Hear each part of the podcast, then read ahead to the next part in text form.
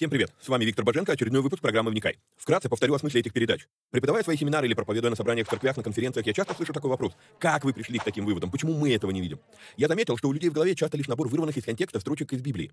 Нет какой-либо системы, нет всей картины Писания в деталях. Многие слепо доверяют догмам, не проверяя, есть ли у них библейское основание.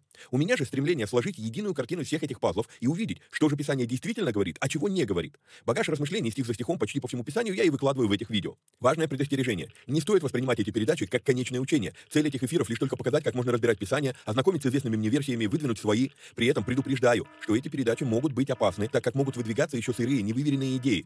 Я дерзаю их озвучивать, потому что хочу, чтобы мы все восстановили навык размышлять, а не тупо верить всему, что мы смогли нагуглить, прочитать, слепо доверять чьим-то мыслям. При этом, пожалуйста, не надо, посмотрев несколько выпусков, кидаться и исправлять своих знакомых служителей. Эти передачи для более корректного личного понимания текстов Библии, а не для бунтов в собраниях. Писание действует через внутреннее преобразование, а не через громкие внешние события. В этих эфирах за беспрекословный авторитет принимаются только 66 книг канона Священного Писания. Второканон, Талмуд и прочие апокрифы мы можем рассматривать и часто рассматриваем. Но для меня они лишь мнения, которые имеют право на существование, но не являются глазом с небес. И да, я отдаю себе отчет, что и сами эти передачи тоже по своей сути апокрифичны. Теперь немного технической информации. К сожалению, времена, когда можно было рассчитывать только на Facebook и YouTube, ушли в небытие. Какие-то соцсети запрещают власти, какие-то соцсети сами запрещают нас. YouTube на Западе уже приобрел репутацию видео-гулага за навязывание своей повестки и подавление несогласных. И кто знает, что и кто еще надумает запретить нам или запретить нас.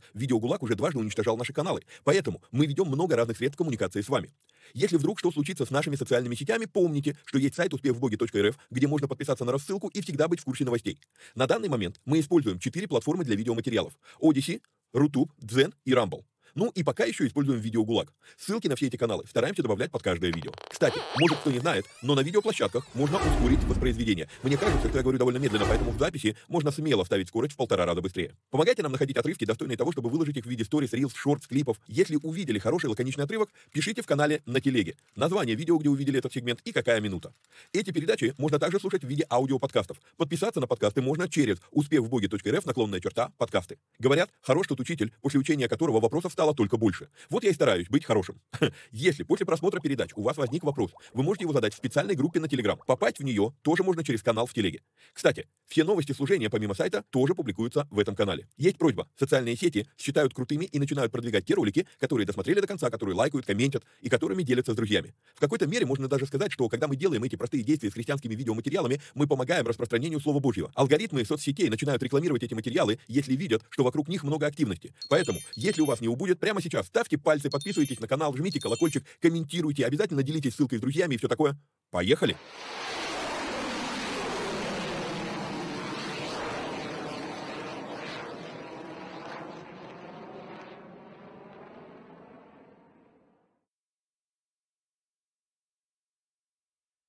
Поехали. То в мед. Привет всем отважным вникателям и вникая зависимым. Напоминаю, что если вам нравится, что мы делаем, и у вас есть такая возможность, то нужно поддержать эти эфиры материально. Сделать это можно переводом по номеру плюс 7 999 832 0 283. Огромное спасибо всем тем, кто уже это делает. Вы помогаете мне а, фокусироваться на этих передачах, особенно вот сейчас, ну, чуть позже поясню, а, в чем дело. Если вы находитесь за пределами Российской Федерации и у вас не работает перевод по номеру телефона, то проходите вот в этот вот а, телеграм-канал по QR-коду, а, пишите мне в личку и будем разбираться, что можно сделать, а, в какой стране вы живете. Вот. Напоминаю также, что у нас работает платный канал Боженко Премиум, в котором мы выкладываем переводы новых проповедей епископа ТД, новые переводы новых проповедей.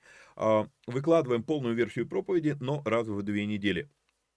Помимо этого, в этой группе, если вы задаете мне вопрос, то я стараюсь отвечать на него более развернуто и приоритетно, а, не дожидаясь там, а, когда наберется 10 вопросов, как для обычных передач вопросы и ответы. Вот, ну и, естественно, ответы, которые я даю в этой группе, в этой группе и остаются. Вот, а в этой группе есть две недели пробного периода, вы можете туда зайти, осмотреться, если это вам надо, остаетесь, если вам это не надо, вы выходите. Вот, а попасть в эту группу можно по ссылке успехбоги.рф, наклонная черта, премиум. Если вы решите решите выходить из этой группы, то, пожалуйста, напишите мне, чтобы я дал вам ссылку на то, как правильно выйти, чтобы бот действительно увидел, что вы вышли, и не стал списывать с вас деньги или перестал списывать, если вы были уже на платной основе. Вот, а что еще, что еще, ссылку я вам сказал. Теперь а, озвучу места ближайших моих а, выступлений. Значит, я буду выступать в Красноярске с 13 по 19 ноября. Даю сразу два модуля семинара «Деньги по-библейски» в течение недели, но в рамках библейской школы. То есть это закрытое мероприятие ну, со студентами, кто, если вы смотрите и вы учитесь в Красноярске на библейке, то мы с вами скоро увидимся. Вот, а, во Владимире 1-2 декабря молодежная конференция Deadline 23, я один из спикеров, поэтому приглашаю вас туда. Справки можно навести по номеру 930 741 80 71. И а, после этого будет еще, еще один раз, я в этом году поеду в Новосибирск, будет мужская конференция 8-10 декабря. Контакты для регистрации а, предоставлю несколько позже. Вот. И еще одно административное такое а, объявление. А, вот сейчас, получается, я дома всего два дня. Если быть точным, я прям в аэропорту, как только прилетел, я посчитал между прилетом и вылетом ровно минута в минуту 61 час. Прикол. Вот. А, и получается, из этих 61 часа у меня три ночи. Ну, хотелось бы провести время с семьей, вот, надо э, надиктовать перевод TD Jakes, потому что я уезжаю сейчас почти на три недели, это надолго, вот, э, и на эти три недели надо записать э, кучу передач для вас, вот, э, ну, я записал уже три передачи по Новому Завету, мы приступили к разбору э, первого послания Коринфянам, а, и вот теперь записываю а, черные эфиры, да, по Ветхому Завету. Но дело вот в чем. Я не успею записать достаточное количество передач. Более того, а, посмотрев, ну, мы в прошлом с вами выпуске черного эфира, мы закончили книгу Иова, все классно, но когда три года назад я делал разбор первый раз, то у меня была передача под названием «Подводим итоги по Иову». Вот. А это был прямой эфир, в котором я отвечал на накопившиеся у людей вопросы по мере того, как мы разбирали книгу Иова. Люди присылали вопросы. Вот. Я какие-то вопросы сразу разбирал, а какие-то вопросы остались вот в итоге в конце.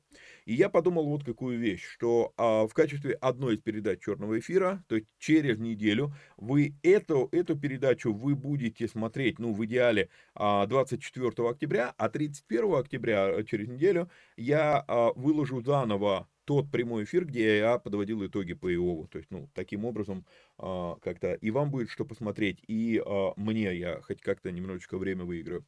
Вот, а, пожалуй, все. А, нет, не все. Еще один момент, очень странный. То есть, у меня сегодня как-то вообще странно все, ну, у меня... Ладно.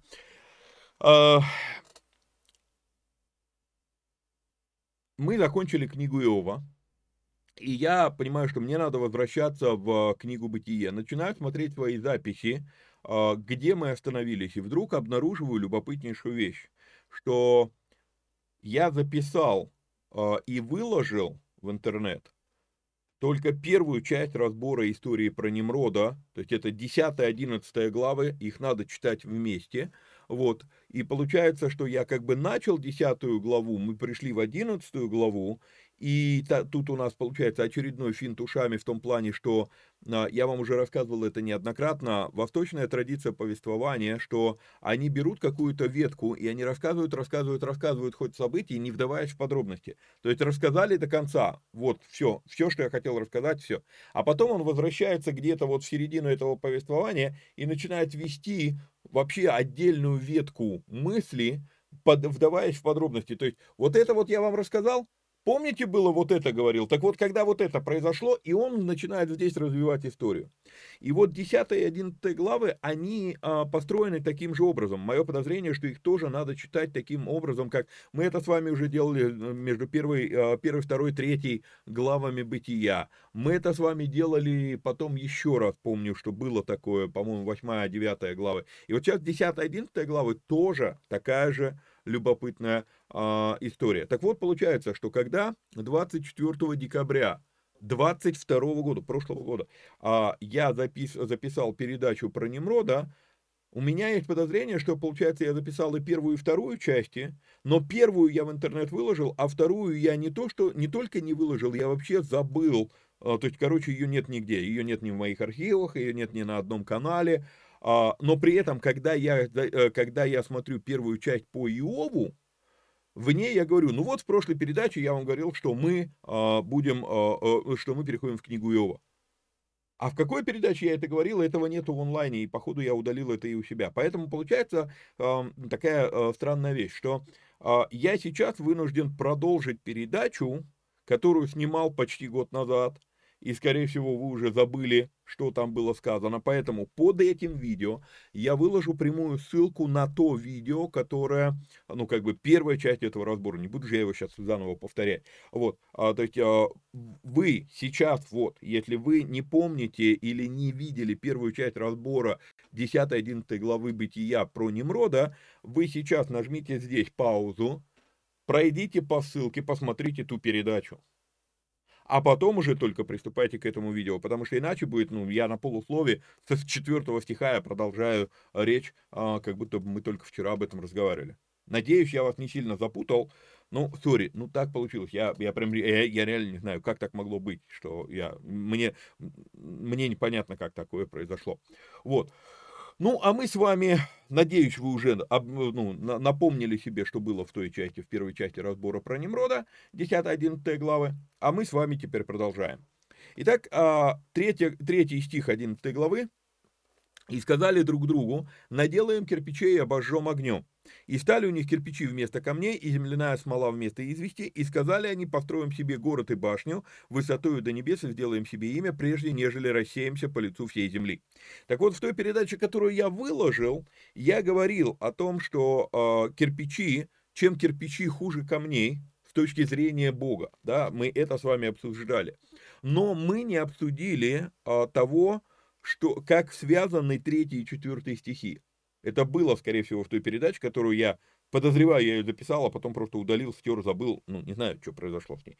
Ну вот. Итак, а, один мой наставник обратил внимание на, на любопытную вещь здесь. Он говорит, смотри, обычно мы сначала решаем, чего мы хотим сделать, а потом мы решаем, из чего мы это будем делать и какими, какие инструменты нам для этого понадобятся. А здесь мы с вами видим все совсем наоборот. У них сначала появились кирпичи, и как будто бы они в таком этом, э, ну классно, вот мы наделали кирпичей, а зачем? А давайте построим башню. То есть вот, ну, как будто вот какая-то такая а, странная ситуация, то есть последовательность. Третий стих и четвертый. Сначала кирпичи, обожжем их огнем, и стали у них кирпичи вместо камней, земляная смола вместо извести. А теперь они говорят, ну, давайте вот, у школы кирпичи есть, давайте строить себе город и башню.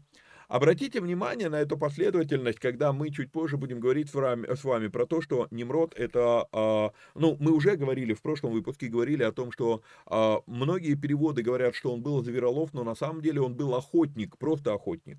Но охотник, э, если все в то время могли охотиться на животных, все, после нового а, потопа, а, после нового ковчега, это было разрешено уже всем, то в чем особенность того, что он зверолов-то?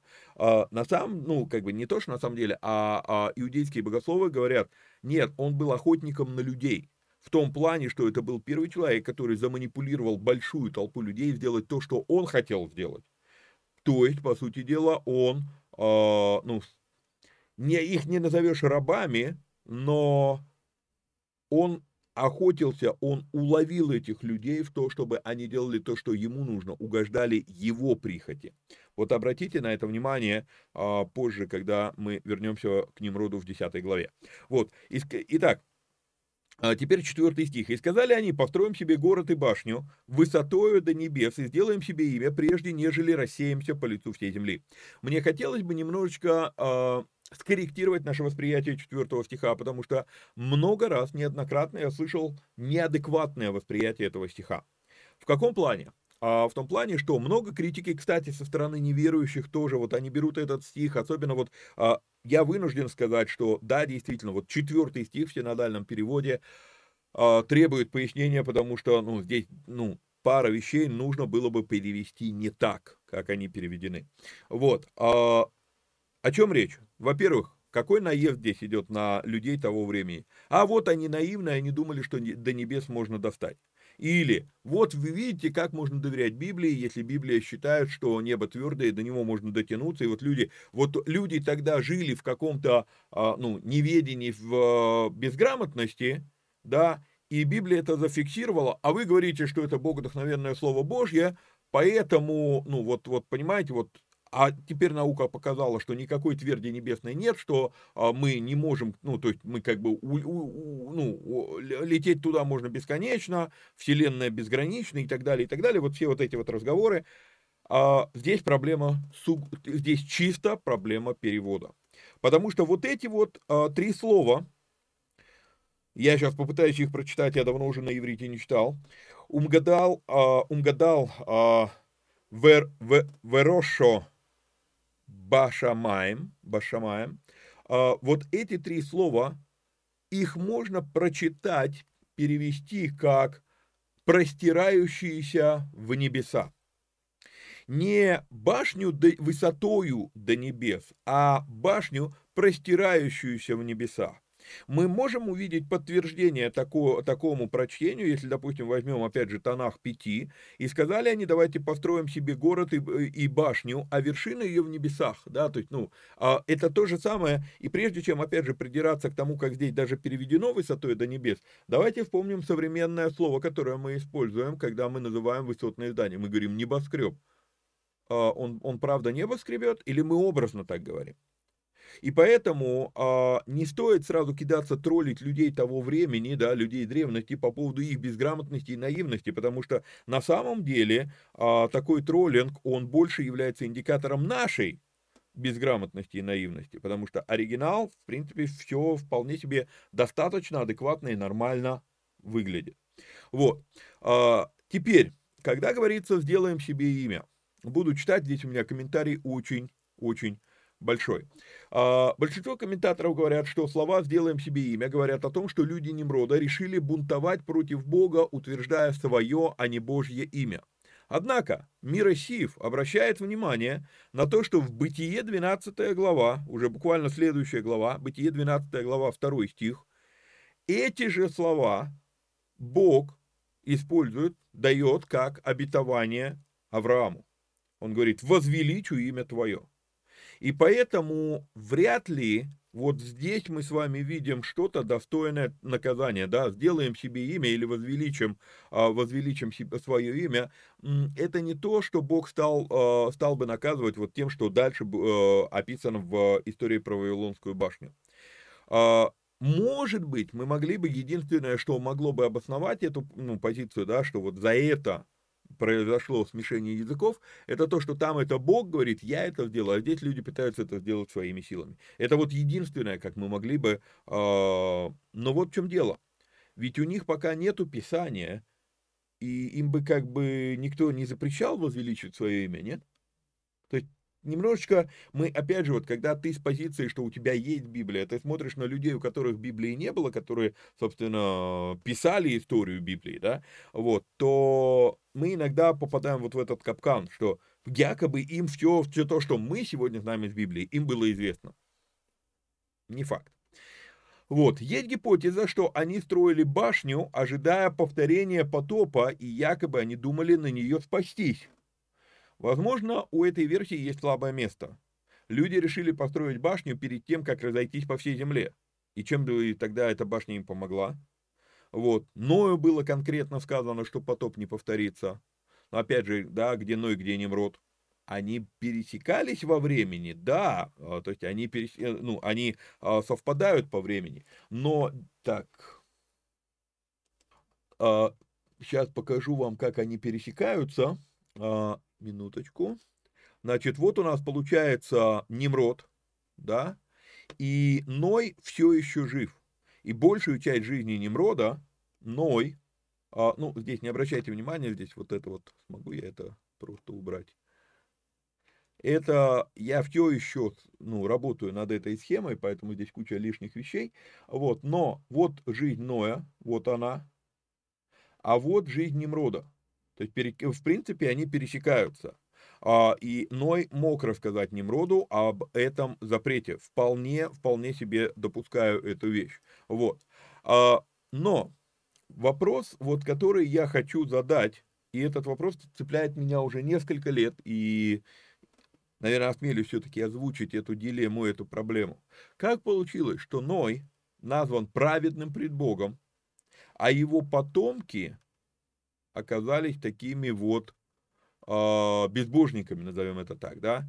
Как так получилось, что уже четвертое поколение от благочестивого Ноя, и Ной все еще жив, еще раз покажу вот эту вот табличку, да? Ной все еще жив, вот, а, но уже получается, кстати, по вот этой схеме, вот у нас получается вот метка, где Немрод основывает Ниневию, да, вот, и где-то у меня, а, вот она, Вавилонская башня. Вавилонская башня практически, она на два года раньше, чем основание Немродом Ниневии. Вот, то есть получается, ну вот он, Ной, да, он жив. Проведу линию, чтобы было понятно. Вот, Ной жив.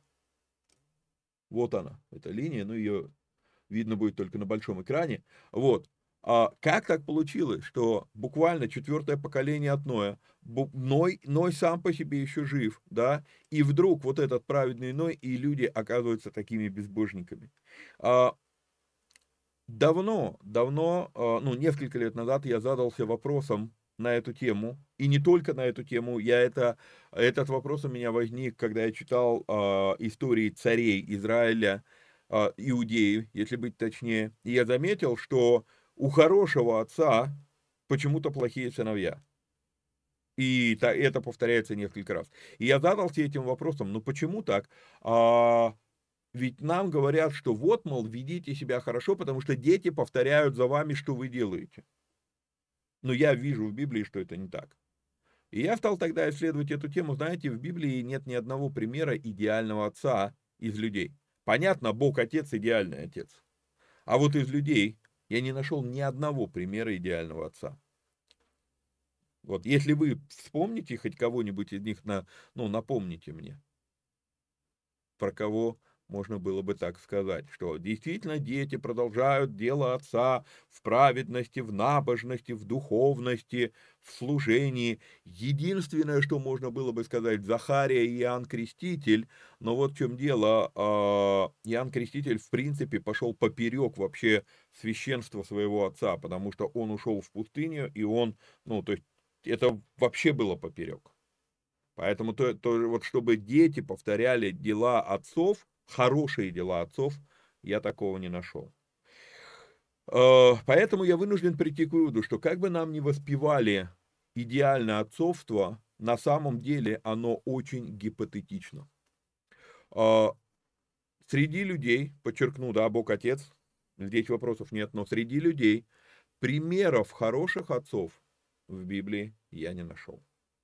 У Адама рождается Каин, у Ноя рождается Хам, у Давида рождается Авесолом. И этот список можно продолжать до бесконечности. На основании того факта, что у библейских персонажей дети не очень-то следуют положительным чертам, кстати говоря, древние толкователи оспаривают то э, трактование притчи 22 глава 6 э, стих, которое распространено у протестантов. Притча 22.6 говорит, наставь юношу при начале пути его, и он не уклонится от него, когда и состарится. А, но мы видим, что как бы отцы не занимались детьми, ну, подозреваем, что они занимались детьми, а, ну, Соломону Давида, ну, как бы так сказать, а, когда состарился, он совсем уклонился от пути Давида. Окей, ну да, у Соломона была, было много мудрости и все такое, и Раваам вырос как раз в лучшие годы Соломона, но Раваам вытворяет то, что, короче, не получается, не стыкуется. Вот а, если говорить, наставь юношу при начале пути твоего, он не уклонится от него, когда и состарится, противоречие с, даже с, биб, с библейскими примерами. Поэтому э, толкователи древности, они делают такую, такое, такое трактование. Они говорят, этот стих касается только того, что если ты с детства научишь ребенка учиться, он будет учиться всю жизнь. Просто как версия. Так вот, и это, вот это все открывает нам огло, огромный пласт размышлений как раз о Ецарара дурном начале. А дурное начало и вопросы личной ответственности за принимаемые наши, нами решения. Ну, ну, стоит задуматься над этими вещами. А в том числе и в вопросе отношений с Богом. В иудаизме придерживается мнение, что человек приходит в этот мир уже с дурным началом, что дурное начало а, входит в человека при рождении, а, основывают это на 4 главе Бытия, не буду туда уходить, у меня вопросы есть к этой версии, вот, но они говорят, что человек рождается, вот при рождении в него входит дурное начало, а доброе начало появляется в нем в возрасте 12-13 лет, и именно поэтому начинается вот этот трудный подростковый период, когда ты привык жить, когда у тебя есть только дурное начало, Ецерара, да, а, и как бы ты нормально, нормально не чувствовал никакого внутреннего конфликта, и вдруг ты начинаешь осознавать, а вокруг меня есть люди, о них тоже надо как-то заботиться, учитывать их желания и так далее, то есть у тебя начинает работать Ецератов, доброе начало, и доброе начало с дурным началом внутри тебя э, ну, э, конфликтует, в итоге это вот тот самый трудный э, подростковый период, как его называют. Э, я не знаю, насколько я согласен с этой э, версией, но однако в ней становится понятно, почему дети, реально дети перенимают у нас все плохое, но почти не перенимают ничего хорошего. Я смотрю на своих детей, и я вижу, что, ну, на самом деле, то, чего я не хотел бы им передавать, мне, я не передавал, они просто подобрали. А то, что я хотел бы передавать, ну, как, далеко не все, что я хотел им передать, и да, показывал личные примеры, делал это в их присутствии, все. Не, как-то не так. Во всяком случае, мы видим, что потомки праведного Ноя были далеко не праведны. Теперь вернемся все-таки к этой фразе «сделаем себе имя». Не Богу, а себе.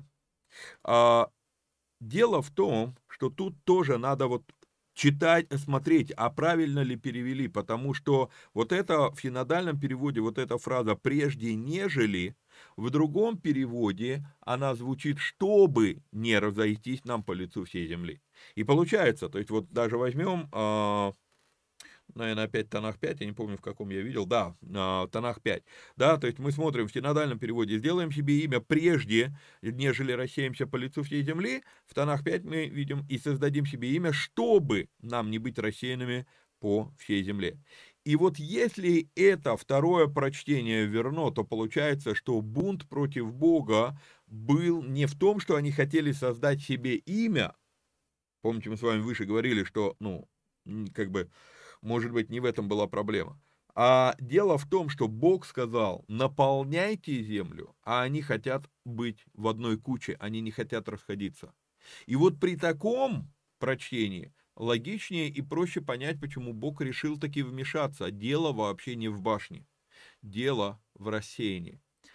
Они строили башню для того, чтобы не разойтись, в то время как Бог сказал, что нужно разойтись. Вот.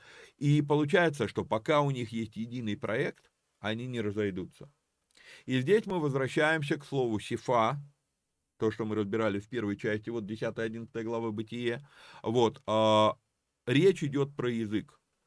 К сожалению, на русском языке у нас вот, ну, язык, он и язык. На иврите это три разных слова. И вот слово «сифа», мы с вами говорили, что а, это то, что наполняет согласные жизнью, это гласные буквы.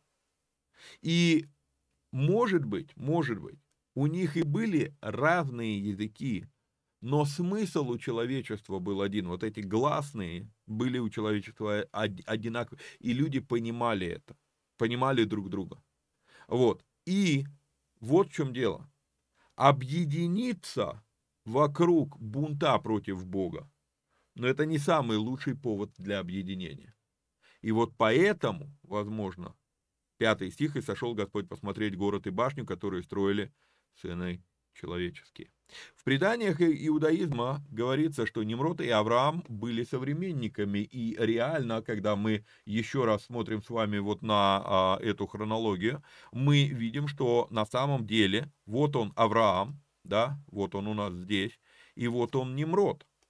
То есть, в принципе, их жизни перекликаются одна на другую, накладывается на 78 лет. То есть, то есть, когда умер Немрод, Аврааму уже было 78 лет. А в 75 он впервые встретился с Богом. Вспомним, да, это, эту, эту вещь, что Бог проговорил к нему, а, когда ему было 75 лет. Так вот, а, по, ну, то есть это мы с вами а, увидели. Так вот, чтобы заманипулировать людей, Немрод дает своим кирпичикам духовно звучащую идею. Что это за духовно звучащая идея? Духовно звучащая идея – это «а давайте дотянемся до небес, давайте достигнем высот». И стоит подметить, что не все, что звучит духовно и высокопарно, такое возвышенные слова, не все это духовным является. И это очень важный нюанс. Надо понимать, что люди, которые живут небом, реально живут этим, им не нужны лозунги о небе. А на вот эти вот псевдодуховные трюки ловятся только те, кто мечтает о небе, но не живет небом. И поэтому мы можем в церквях нередко увидеть людей, которые э, вроде как говорят на том же языке, они могут даже хорошо Писание знать, они, они вроде вовлечены в жизнь, да, но все время какие-то вот улавливаются на какие-то вот эти вот э, высокие лозунги, какие-то вот эти высокие э, идеи и так далее, и их мотает по жизни влево-вправо, влево-вправо.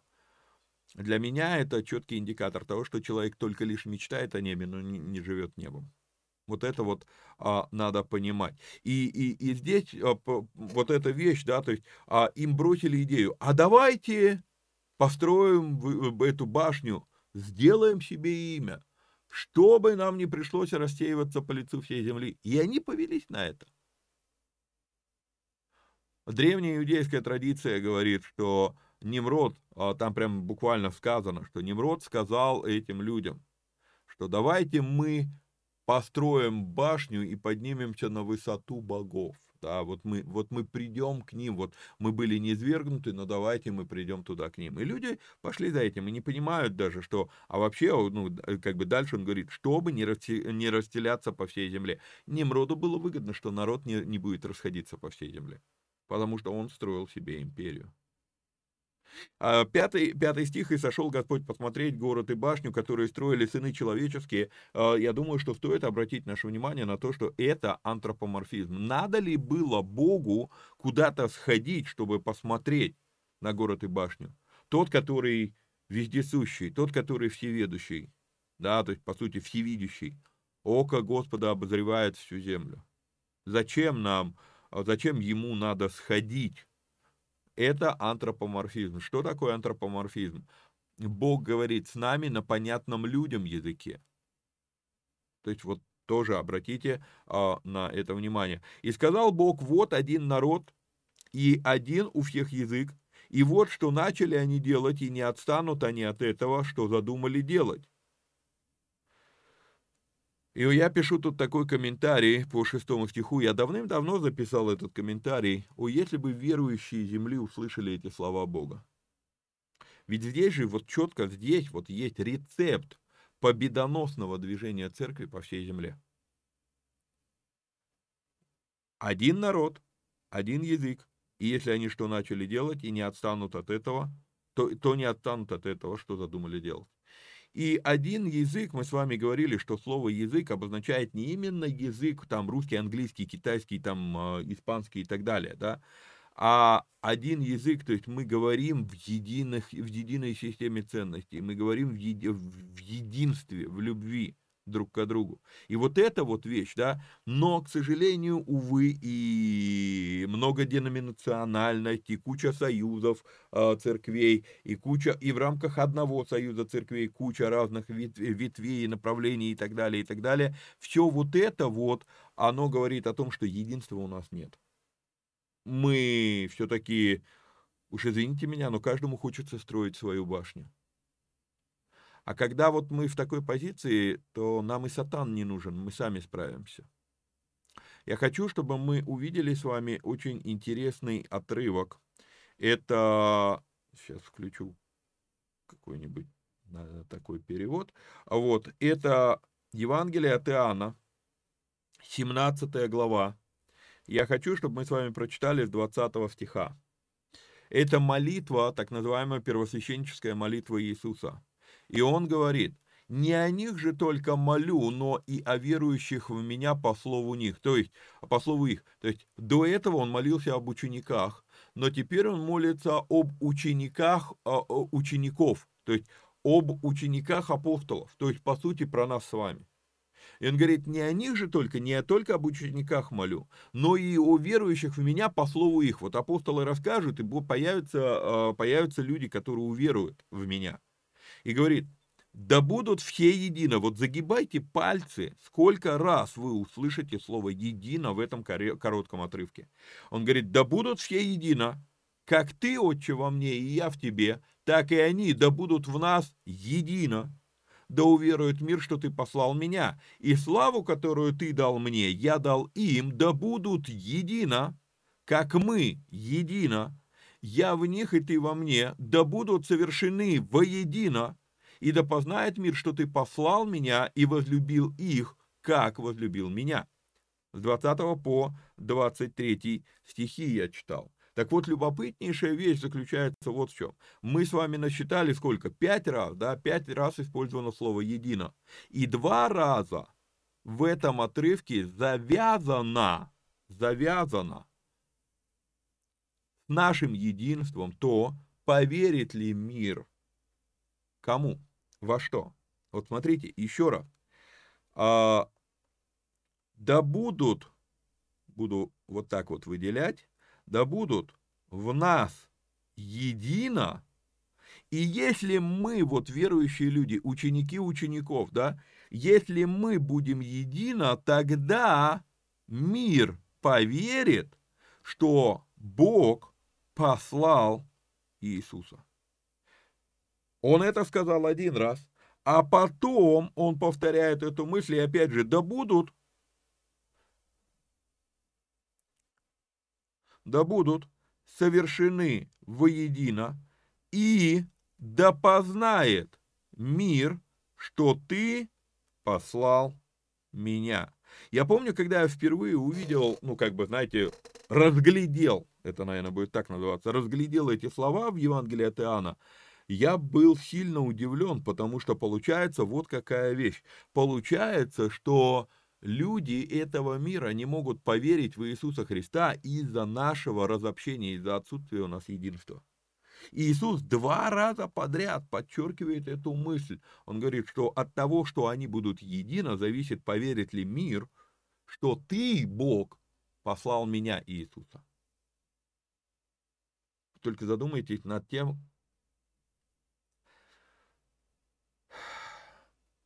Люди хотят иметь славу Божью, но однако Иисус очень жестко привязывает эту славу к нашему единству. Потому что цель славы Божьей в том, чтобы люди уверовали не, на, не в наши слова, а в то, что Бог послал Иисуса. Вернемся с вами в... Синхронизировать все окна. Вернемся с вами в Бытие, 11 главу. А, читаю комментарий дальше. Один из, из аспектов вмешательства Бога мы видим здесь. Мы здесь, а, ну, для этого нам понадобится оригинал, включим Вестминстерский и Ленинградский кодекс а, и посмотрим. «И сказал Господь». Здесь мы видим не слово «элогим», а здесь мы с вами видим тетраграмматон, личное имя Бога Яхве. Очень часто имя Яхве связывают с проявлением милости Бога. То есть говорят, что когда Аллахим это, это проявление строгости Божьей, а Яхве это проявление милости Божьей. А, я такой закономерности не наблюдаю, потому что несколько случаев, когда суды были явлены и было а, написано от имени именно тетраграмматона, от имени Яхве, но вот и как бы существует такая э, версия. И если считать, что имя тетраграмматон, оно говорит о милости Бога, то тогда у нас получается любопытнейший вывод, что смешение языков – это действие милости Божьей, чтобы они по своему владенческому мышлению не попытались построить то, что невозможно сделать. Прежде всего, какой ширины надо иметь, а, ну, какой ширины должно быть основание у башни, да, а, чтобы а, можно было подняться хотя бы на высоту Эвереста. А вопрос дальше, они поднимаются на высоту Эвереста, а там уже нет кислорода, и что? И поэтому, если мы посмотрим таким образом, то, может быть, на самом деле смешение языков – это не кара, это не наказание, а проявление Божьей милости. Просто, а что если?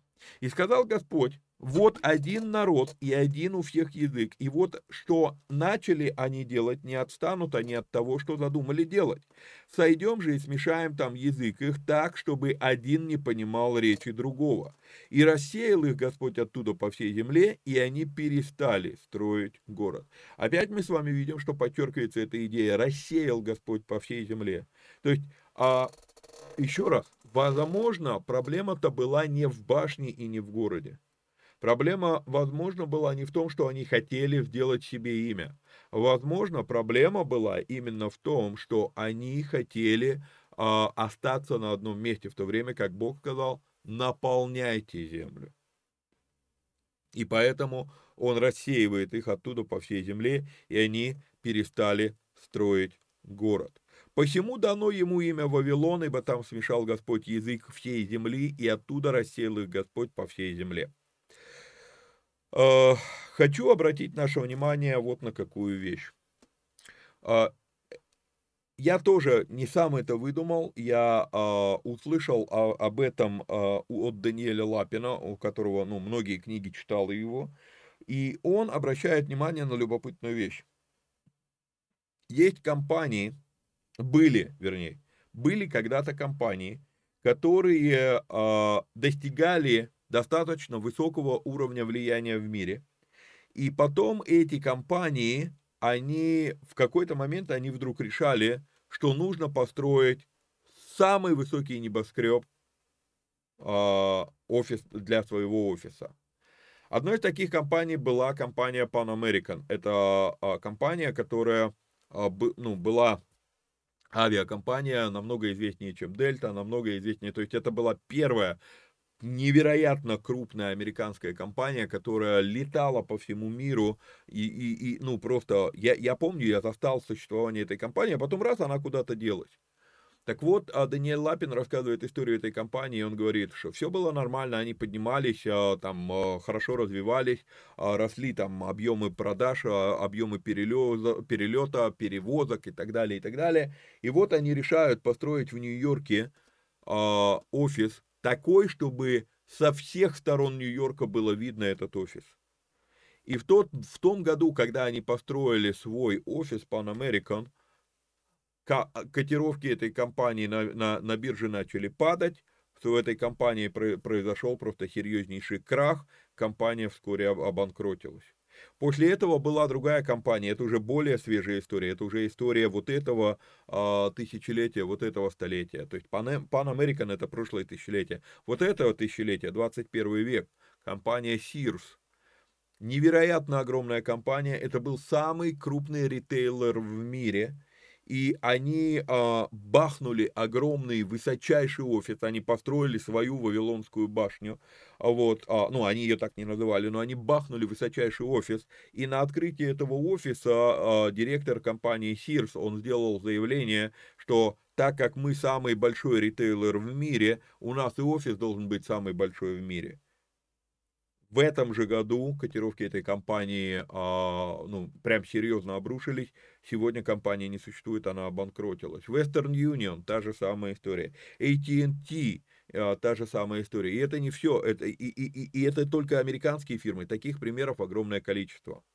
И он подчеркивает эту мысль, и он говорит, что вот когда у тебя появляется тот уровень влияния, тот уровень, э, уровень власти, что ты хочешь построить вот эту башню высотой до неба в честь самого себя, в честь вот, ну, утвердиться, Бог сходит и смешает язык земли. Он не будет разрушать компанию. Компания разрушит сама себя непониманием процессов, которые начали происходить внутри. То есть они вот они взлетели на эту высоту, но когда они решили, все, мы, мы такие могущественные, что мы теперь бахнем самую высокую башню офис а, в мире, мы, а, ну, эта компания вдруг почему-то, вот как по щелчку пальцев, внутри начинаются разлады, внутри начинается недопонимание, внутри начинаются какие-то раздоры, и в итоге компания банкротится. А значит ли это, что все башни обречены? Нет, не все. А тогда какие башни а, обречены? Скажем так, а, монобрендовые, да, то есть вот, вот а, Pan American весь офис построила только себе, Sears весь офис, вот э, весь этот небоскреб только ради своего имени, Western Union и так далее, вот, то есть получается, а, причем, заметьте, что башни до сих пор стоят некоторые из них, а компании, которые воздвигли эти башни, уже просто даже многие даже и не помнят. Я не знаю, кто из вас, зрителей, помнит название Pan American. Я помню это название, я, я видел, я, я видел эти самолеты, я видел их логотипы, ни разу не летал. А, компания обанкротилась до того, как я впервые выехал за рубеж. Вот. А, и вот этот зигурат, вот эта башня в Вавилоне, ну, он тоже стоял, он тоже долгое время стоял. Он относительно недавно был а, окончательно разрушен. Есть до сих пор следы этого зигурата. Понимаете, а, вот как таковые памятники рушит не Бог, памятники рушит время. А те компании или те вот империи, которые строят эти башни, вот их Бог убирает, не дает им сделать такое монументальное событие. И я пишу а, в комментарии такую вещь. Бог превращает пьедесталы в памятники, нам, нам важно это помнить. Если мы позволим себе в чем-либо возвести пьедестал, то памятник останется, а мы будем низвергнуты. То есть вот, вот, вот это надо а, понимать, да, то есть Бог не, Бог не рушит памятники, их рушит время а Бог превращает пьедесталы, которые мы для себя, для самого вот этого вот возвышения э, возвели, вот Бог эти пьедесталы превращает в памятники. Вот. Хорошо, идем с вами дальше. Вот родословие Сима. Сим был 100 лет и родил Арфаксада через два года после потопа. И вот тут вот есть любопытная вещь. А, опять рассинхроню окна чтобы мы с вами кое-что увидели. Здесь нам будет достаточно а, и русского перевода. Буквально вернусь в десятую главу. Бытие, 10 глава, 22 стих.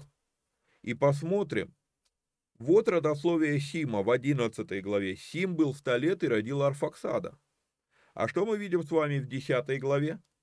Сыны Сима, Елам, Асур, Арфаксад. Арфаксад третий. Более того, если мы посмотрим первое паралипоменона, где повторяется летопись, там первые несколько глав, так мне, да, первая глава, 17 стих, там вообще идет, собственно, повторение родословий, то мы здесь опять видим любопытную вещь. Бытие 11 глава 9 стих. Вот родословие Сима. Сим был 100 лет и родил Арфаксада через два года после потопа. Но первое паралипоменона 1.17 говорит, сыновья Сима, Елам, Асур, Арфаксат. Арфаксат опять третий. То есть в 10 главе э, Бытия и в 1 э, Паралипоменона 1 мы с вами видим, что Арфаксат третий. Когда говорится про, про родословие сынов Ноя, это так. А в 11 главе мы видим, что Елам и Асур опущены и, э, ну, упущены, пропущены, да, и упоминается только Арфаксат. Почему так?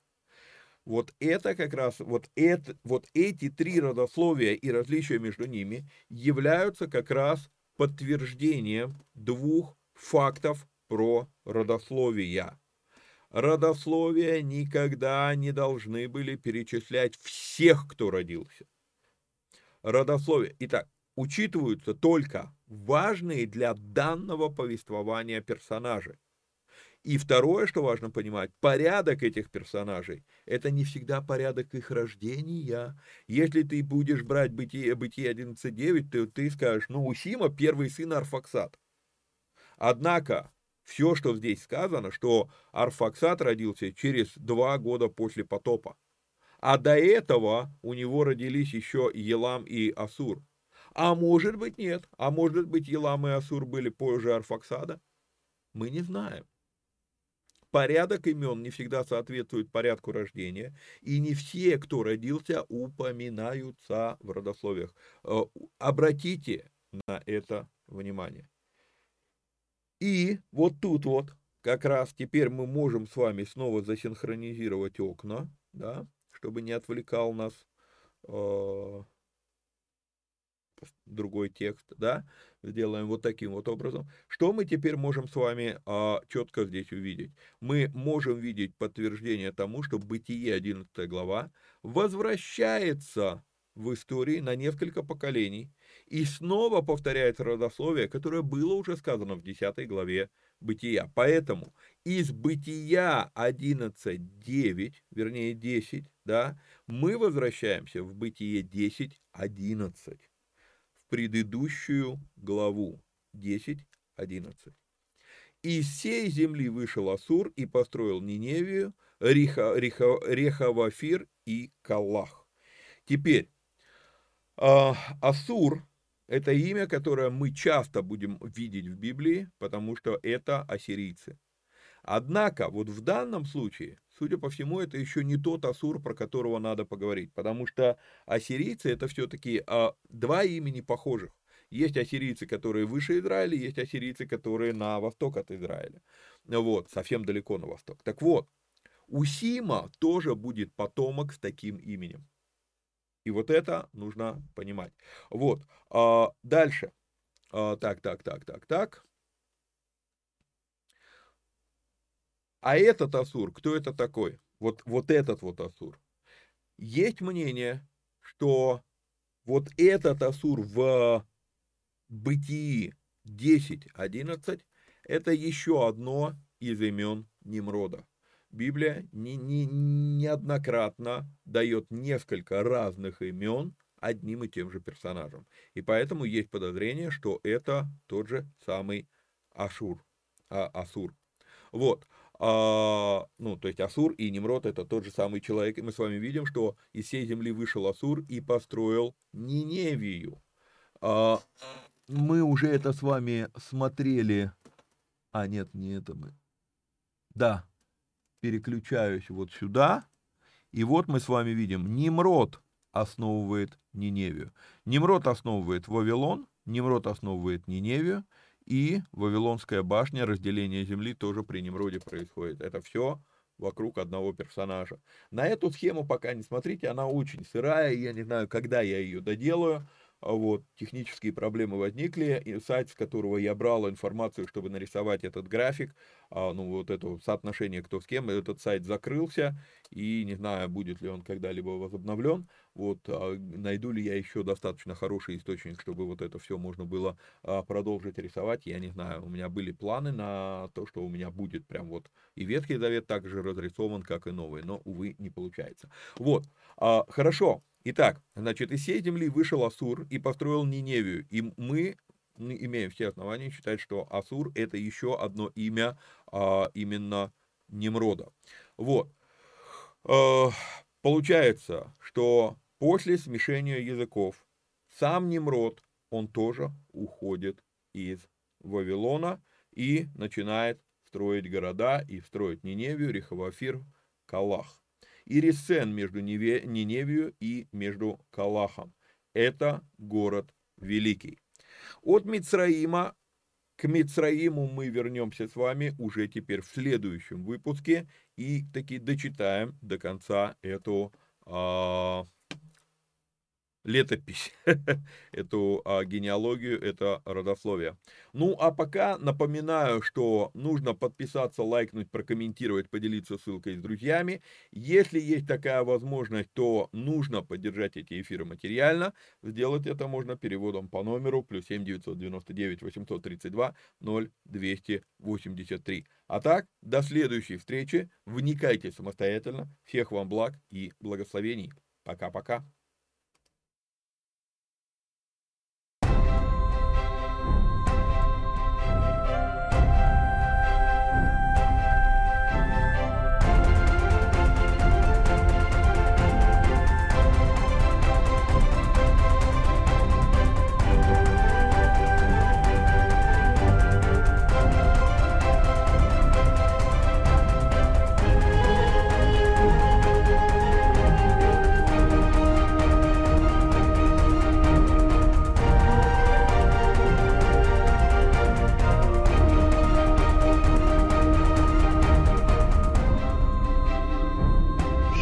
ישראל, אדוני אלוהינו, אדוני אחד.